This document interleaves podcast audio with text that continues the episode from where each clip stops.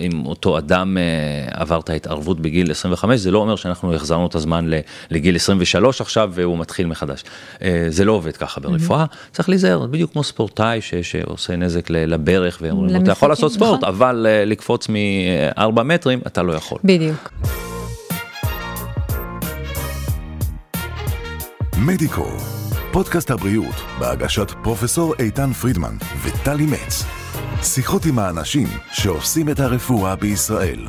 אם קרה לכם ששמעתם קליקים בלסת, או שהלסת ננעלה לכם, או ששמעתם חריקות כאלו מהלסת כשאתם לא עושים, תדעו לכם שאלו ועוד כמה סימפטומים, הם, הם בעצם מאפיינים להפרעות במפרק הלסת.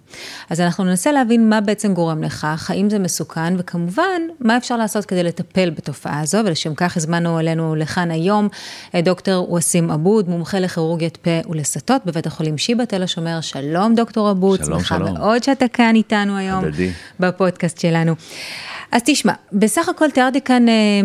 סימפטומים שהם די שכיחים, אני מניחה שהרבה אנשים יכולים להזדהות עם זה, הקליקים, החריקות, או כל מיני דברים בסגנון נכון. הזה. זה בהכרח אומר, כל פעם שאנחנו שומעים קליק או חריקה, שיש איזושהי הפרעה במפרק הלסת? אז כפי שאת אומרת, זה באמת שכיח, זה לא איזה משהו נדיר. הסטטיסטיקה אומרת שבערך 5 עד 10 אחוז מהאנשים במהלך חייהם יחוו איזושהי הפרעה, מה שנקרא טמפורו-מנדיבולרית, שיכולה mm-hmm. להתבטא בקליקים בעיקר. ולכן זה, זה לא משהו נדיר.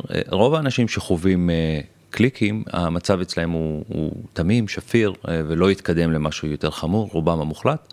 אבל חלק באמת זה יכול להיות התחלה של איזושהי בעיה שצריכה בירור ובהמשך אולי אפילו טיפול. כן, לכל הפחות בירור כדי להבין כן. למה זה לא, זה לא, מה שאני מנסה לה, להבין בעצם, זה לא מצב שאמור להיות, זאת אומרת, אין שום מצב שבו קליקים, כשלסת שלנו משמיע קליקים, זה צריך להיות ככה. ב, ב, ב, ב, אם נסתכל על האנטומיה בעצם, למה, למה יש לנו את הקליקים האלה? המפרק בנוי משני משטחים גרמיים, הלסת התחתונה ובסיס הגולגולת, וביניהם יש דיסק סחוסי שמשמש סוג של בולם זעזועים שגורם לתנועה להיות חלקה. אם okay. הדיסק הזה לא מוחזק באופן חזק, למשטחים הגרמיים, הוא מתחיל קצת לזוז מהמקום שלו ובכל פעם שאנחנו פותחים וסוגרים אנחנו מוציאים אותו מהמקום ומחזירים אותו למקום mm-hmm. וכך בעצם זה מייצר לנו את הקליקים שבהגדרה זה גורם סיכון לבעיות, יכולות להיות בעיות בגלל אותה תזוזה. אבל כפי שאמרתי יש אנשים שחיים עם הקליקים עד 120 ויש אנשים שקליקים מידרדרים אצלם מאוד מהר לנעילות זמניות, לנעילה גבוהה, לכאבים, להגבלה בטווח. אז תכף באמת ננסה להבין איך זה מפריע לנו ומתי זה באמת דורש טיפול. הבעיה נגרמת כתוצאה מהלסת העליונה או תחתונה או שתיהן או שזה לא משנה? מערכת הליסה בנויה בין היתר משתי הלסתות, mm-hmm. התחתונה והעליונה, ומפרק הלסת הוא נקודת המפגש, כפי שאמרתי, של הלסת התחתונה עם בסיס הגולגולת. כל שינוי ביחסים יכול לגרום להפרעה במפרק הלסת, כי בסופו של דבר הוא איזשהו מרכז איזון. אז, אז הבעיה יכולה להיות בלסת התחתונה, בלסת העליונה, בסחוס עצמו, ברצועות, בשרירים, ולהתבטא בסופו של דבר במפרק הלסת. אז אתה יודע, אנחנו מדברים על הסימפטומים, אבל בוא ננסה שנייה להבין למה זה בכלל קורה, מה גורם לזה. אוקיי, אז, אז נחלק בגדול את הפרעות מפרק הלסת לשתי קבוצות, כמו שאנחנו אוהבים ברפואה. הכל מסודר. כן. כן. קבוצה אחת זה באמת ההפרעות המכניות, והקבוצה השנייה זה ההפרעות הניווניות השחיקתיות. אם נדבר קודם על ההפרעות המכניות, שהן בדרך כלל גם היותר שכיחות, אז באמת ההולמרק של ההפרעות האלה, הביטוי הכי נפוץ זה קליקים, כאשר קליקים זה דרגת החומרה הכי קלה של כל ההפרעות המכניות, כפי שאמרתי, אותו רכיב תוך מפרקי דיסק, סחוסי לא, לא יושב במקום כמו שצריך וקצת יוצא וחוזר, וזה מה שיש בעצם, מצב של בעיה מכנית בתנועה. המצב הזה יכול להחמיר ל...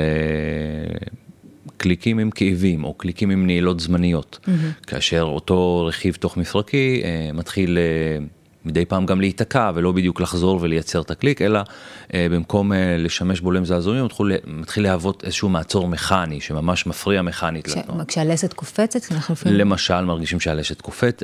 קופצת, מרגישים שיש קושי אה, אפילו לחצי שנייה ככה לפתוח את הפה, או אפילו לסגור את הפה, משהו שם, המטופל מרגיש, אם אנחנו נשאל אותו, הוא מתאר אה, משהו מכני, שכאילו לא יושב כמו שצריך, mm-hmm. משהו מפריע לפתיחה, לפעמים רק בבקרים ביקיצה, לפעמים באמצע פיהוק, mm-hmm. לפעמים יש טריגרים כאלה, ולפעמים ללא קשר לכלום, פשוט איזושהי הפרעה מכנית. Mm-hmm.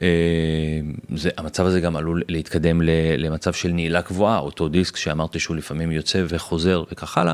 הוא יכול להיתקע בעמדה שלא מאפשרת פתיחה של הפה. המטופל פשוט נעול, לא במשנן סגור, אבל יש לו מגבלה משמעותית בפתיחת הפה.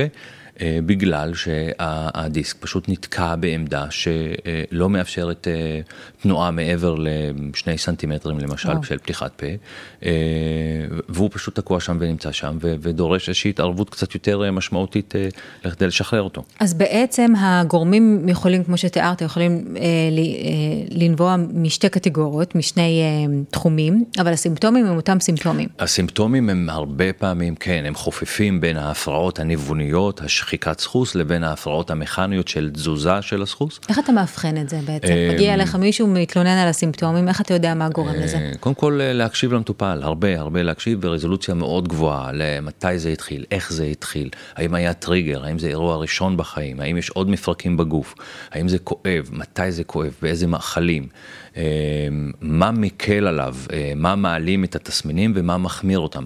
צריך לשאול הרבה, אני, אני אומר ש...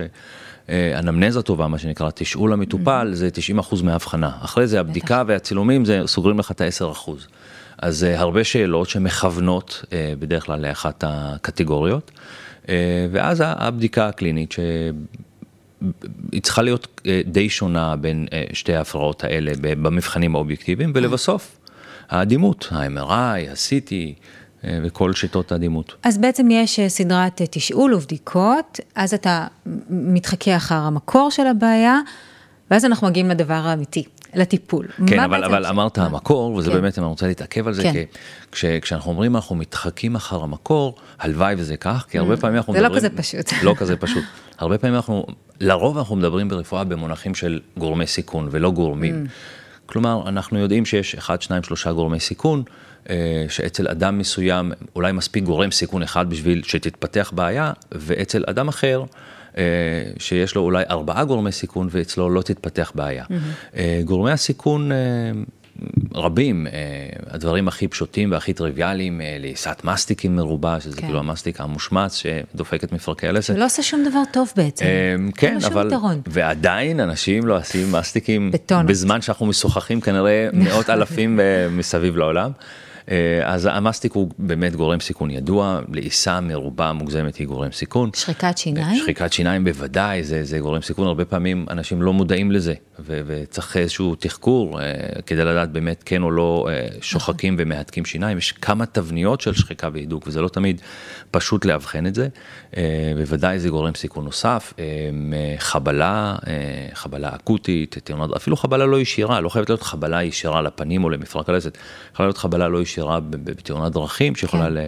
לגרום להתפתחות, יכולה להיות טריגר אצל אנשים מסוימים, טריגר להתפתחות בעיות במפרק הלסת. אמ, לפעמים אמ, טיפולי שיניים אינטנסיביים, פתיחת mm. פה מוגזמת, אה, ולפעמים טיפולי שיניים שמשנים את ה... את השיניים באופן משמעותי, את, את שיקומים טוטאליים, כן, אה. שמשנים ו... את הקומה הסגרית, אז הרבה פעמים המערכת הלעיסה לא מסתגלת לשינוי הזה ומתחילה לפתח בעיות ושיבושים במפרק הלסת. טוב, זה בלתי נמנע שנגיע כן. לאופן הטיפול. זה קצה המזלג. אני מתארת לעצמי שזה הרבה יותר אה, עמוק וסבוך ו- כן. וממושך מזה, אבל בסוף, אה, הרי הטיפול, אני מתארת לעצמי, מושפע מכמה זה מפריע לאורך החיים של הבן אדם, נכון. כמה זה מגביל אותו, כמה הוא סובל מזה, כמו שאמרת, יש כאלה שיכולים לחיות עם זה עד 120, ויש כאלה שבאמת אה, יהיו מוגבלים בצורה מאוד מאוד משמעותית אה, ולא טובה, אה, באופן פתיחת הלסתות שלהם. אז בהנחה ובאמת יש צורך בטיפול, ו- וזה לא הולך איתו עד, עד, עד סוף החיים, מה שנקרא, מה אפשר לעשות? אז ככה, בגדול אנחנו מתחילים במה שנקרא טיפול לא כירורגי, טיפול uh, שמרני. אם ככה ב... ב נציין את הטיפולים המסורתיים המקובלים שהם נכונים לרוב בעיות מפרק הלסת, בין אם זה בעיה ניוונית, שחיקתית, או אם זה בעיה של שיבוש פנימי מכני. אז ההמלצה היא קודם כל להימנע מהרגלים מזיקים. Mm-hmm. אם אנחנו יודעים ומזהים הרגלים מזיקים, ליסת מסטיקים, החזקת חפצים בין השיניים, ישיבה לא נכונה מול המחשב שעות מרובות וכאלה, אז קודם כל לבטל הרגלים, להתחיל מהכי פשוט. כן. אורחות חיים, הרגלים מזיקים, צריך לבטל. זה דבר ראשון. דבר שני, בדרך כלל, אם אפשר להגיד, ככלל אצבע, להימנע ממאכלים קשים במיוחד. Mm. מסטיקים בוודאי, אבל יש יש כל מיני דיאטות וסוגים של תזונה שיכולים להיות מאוד אה, בריאות, אבל אה, אנשים מסוימים עם אה, מפרקי לסת שהם לא מאוד חזקים, אולי לא, לא נכון עבורם לאכול דיאטה תזונה שמורכבת מאגוזים, שקידים, גזר ותפוחים. כן. כמה שזה בריא, נכון. ואני מאוד מאמין בתזונה בריאה, אבל, אבל צריך להתאים את, את הדברים האלה באופן אינדיבידואלי. אז גם, זה סוג של הרגל בסופו של דבר, צריך, צריך להתאים אותו. נכון. השלב הבא בטיפול בדרך כלל זה איזשהו סוג של פיזיותרפיה עצמית או מודרכת, חימום, עיסוי, מתיחות. ממש תרגילים לעשות כן, עם הלסתות? כן, תרגילים עצמיים, תרגילים עם פיזיותרפיסט, זה נכון לרוב הבעיות, זה משפר את פוטנציאל הריפוי הטבעי של הגוף. Mm-hmm. אנחנו מחממים את האזור, קצת מרחיבים את כלי הדם, ו- ועוזרים לגוף לרפא את עצמו, לגוף יש פוטנציאל ריפוי עצמי, אנחנו צריכים לפעמים רק לא להפריע לו, בדיוק. וקצת לעזור לו. אה, בנוסף, אה, תרופות, תרופות להרפיית שרירים, תרופות נוגדות דלקת. מה, באופן קבוע? לא, בדרך כלל קורס, קורס של שבוע, שבועיים, כמובן, עם המגבלות של אה, תרופות נוגדות דלקת. אנחנו לא רוצים לעשות נזק לא לקיבה ולא לכליות ולא לכבד. וגם לא ליצור תלות. בוודאי. אז, אז צריך לקחת את זה במינונים הנכונים, תוך מעקב, לפעמים צריך בדיקות דם אחרי שבוע, עשרה ימים של נטילה, לראות אם אפשר להמשיך עוד שבוע או שניים. אה, וכך הלאה. זה עוד אה, של טיפול. זה בגזרת הלייט. בוא הלייט. נדבר על התותחים הכבדים. אה. מתי אתה מחליט שאין מנוס מלבצע הליך כירורגי? אוקיי, אז ככה, אם, אם נדבר למשל, נתמקד עכשיו בהפרעות המכניות. Mm-hmm. נגיד המצב ש... שכל מי שיש לו קליקים או נעילות זמניות חושש ממנו, זה מצב של נעילה קבועה במפרק הלסת. Mm-hmm. אז אנשים עם נעילה גבוהה במפרק הלסת ממליצים להם על כל הטיפולים האלה שהזכרתי, בנוסף לסד לילה אגב, סד אה. סיגרי כזה שמכינים אצל רופאי השיניים ומאזנים אותו. אה, אם אחרי חודשיים שלושה לא הייתה הטבה בתסמינים, אין מגמה של שיפור, אין שיפור בטווח התנועה. אה, אגב, לא תמיד יש כאב בנעילת מפרק הלסת, הרבה פעמים המצב נעול בלי כאב. אם אנחנו לא רואים שיפור בטווח התנועה, ו/או הכאבים אם יש, ההמלצה היא בנעילת מפרק הלסת, היא ללכת על טיפול אה, זעיר פולשני, mm-hmm. אה, אנחנו קוראים לו ארתרוסקופיה, אה, שמטרתו להזיז את אותו דיסק שננעל, שנתקע בעמדה לא רצויה, מעמדה שמהווה מכשול מכני, להזיז אותו לעמדה שמאפשרת תנועה מלאה של מפרק הלסת. התהליך הזה, ההליך הזה, כאשר עושים אותו בחודשים הראשונים אחרי הנעילה, הוא הרבה יותר פשוט, עם סיכויי הצלחה הרבה יותר טובים, עם ריפוי והחלמה הרבה יותר קלים מבחינת המטופל.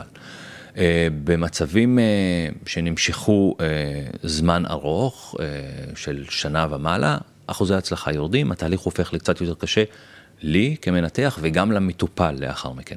במצבים כרוניים ממש של נעילה כרונית, אז, אז כבר ארתרוסקופיה לא רלוונטית, ואנחנו כבר, השאלה היא האם אנחנו עושים ניתוח פתוח או לא.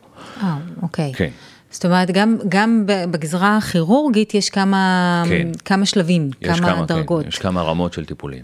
עכשיו, במידה והחלטת ללכת באמת על פתרון אה, של ניתוח, זה אומר שזה פותר את הבעיה אחת ולתמיד, או שיש סיכוי שהיא תחזור אחר, על עצמה אחרי? אמ, ככה, הניתוח, אם נעשה בטווח של שנה מהנעילה, סיכויי ההצלחה שלו מאוד גבוהים, אנחנו מדברים על מעל 85 אחוז אחוזי הצלחה. fair enough.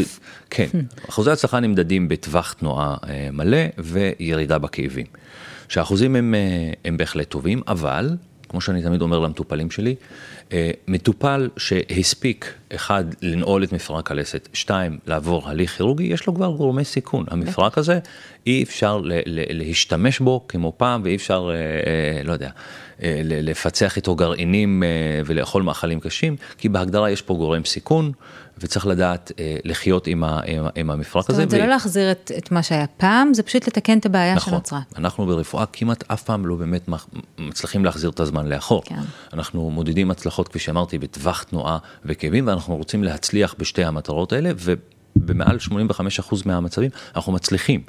אה, אבל זה לא אומר שהמפרק חזר, אם אותו אדם אה, עבר את ההתערבות בגיל 25, זה לא אומר שאנחנו החזרנו את הזמן לגיל 23 עכשיו והוא מתחיל מחדש. אה, זה לא עובד ככה ברפואה, צריך להיזהר, בדיוק כמו ספורטאי ש- שעושה נזק לברך, ואומרים לו, אתה יכול לעשות ספורט, נכון. אבל לקפוץ מארבע מטרים, אתה לא יכול. בדיוק, זה, זה, זה בדיוק זה. ציינת מקודם מקרה של נעילה קבועה, שזה מקרה שמחייב אה, למהר לניתוח. עד כמה זה קריטי טווח הזמנים הזה?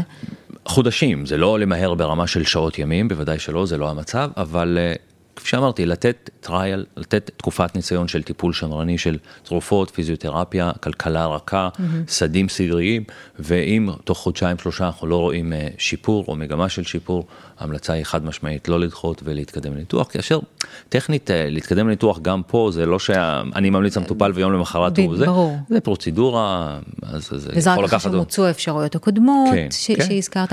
אגב, במקרים של שחיקת סחוס התהליך הוא אותו תהליך? וה- אה, לא, זה, זה כבר משפחה אחרת של בעיות. אה, שחיקת סחוס, אה, אה, קודם כל, קורית בכל מפרק בגוף. במעל גיל מסוים אנחנו מתייחסים לזה כאל סוג של התפתחות פיזיולוגית, הת- התנוונות פיזיולוגית של הרקמות, וזה אומר שאנחנו קודם כל צריכים להגיד למטופל שזה מצב, מצב שצריך ללמוד לחיות איתו. זה לא מפרק עם סחוס שחוק, זה לא מפרק שצריך עכשיו לכרות אותו ולשים במקומו פרוטזה. ברור. אה, מה זה ללמוד לחיות איתו? זה באמת להימנע מכל אותם הרגלים מזיקים, להיות מאוד ערניים לכל כאב או רגישות במפרק שמתפתחת ולטפל מאוד מהר. אה, הטיפולים השמרניים של הפרעה מכנית תקפים גם להפרעה ניוונית. אה, כאשר השוני העיקרי שבהפרעה ניוונית סיכויי ההצלחה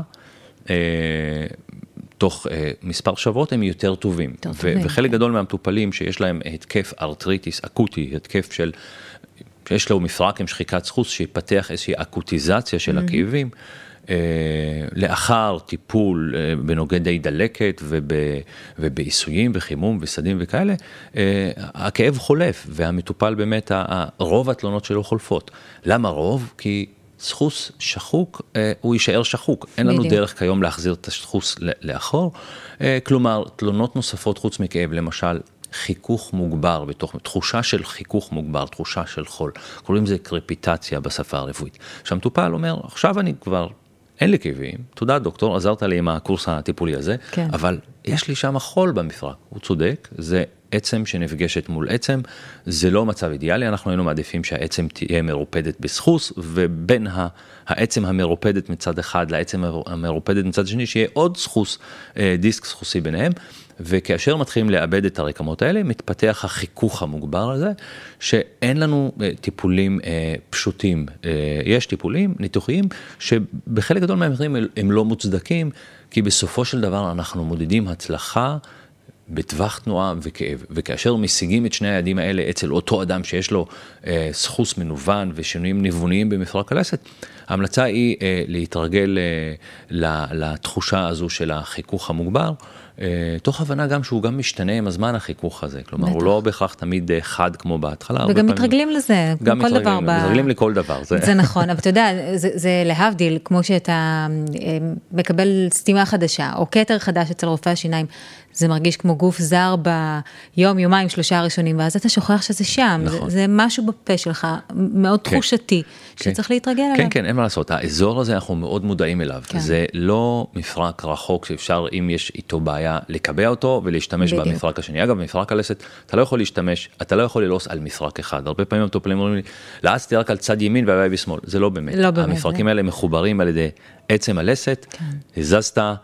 שניהם זזים. הפעולה היא, היא אותה אה, פעולה, גם אם אותה. אנחנו לא עושים על צד, בצד אחד של הפה, אבל אנחנו... שני לא הצדדים זזים, אין בדיוק. לנו, זה לא כמו המרפק, הברך או כל מפרק אחר בגוף, שניהם חייבים לזוז ביחד, אה, ולכן הקושי. אה, בנוסף, שהאזור הזה, מפרק הלסת בעצם נמצא סמוך לאוזן, בין האוזן לעין.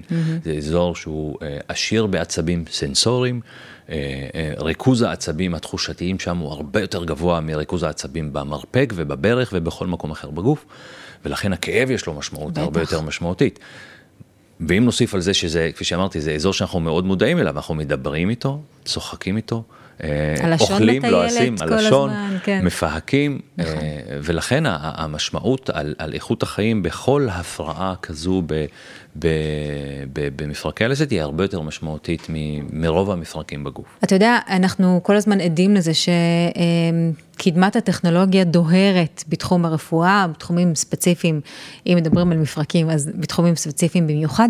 ואני רוצה לשאול אותך, בתור מי שמתעסק בזה באמת ביום-יום שלו, לאן אתה רואה שהתחום הזה הולך? אז יש כמה כיוונים שהתחום מתפתח. אה, דוגמה אחת למשל, אה, כל הנושא של אה, PRP, פקטורי גדילה, שאנחנו אה, לוקחים מהמטופל בדגימת דם, אה, מסרכזים אותם, מרכזים אותם ויכולים להזריק אותם שוב ל- לרקמות. יש לזה שימושים ברפואת עור, בשיער.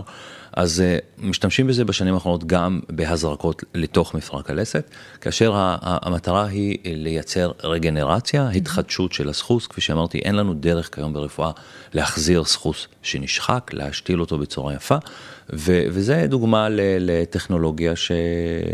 שמיועדת אה, ל- לעשות רגנרציה לסחוס אה, ולקבל אה, אה, תוצאות יפות מבחינת הריפוד הפנימי של מפרק הלסת ברמה הבי- הביולוגית שלו. כמה שיותר אורגני. כמה שיותר טבעי, הכי מה טוב. שנקרא, בדיוק. כן, כן.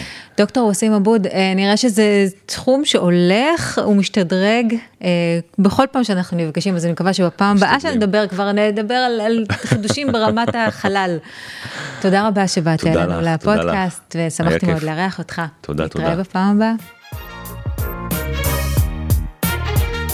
מדיקו, פודקאסט הבריאות של ישראל, בהגשת פרופסור איתן פרידמן וטלי מצ. עקבו אחרינו בספוטיפיי, אפל פודקאסט, גוגל ויוטיוב.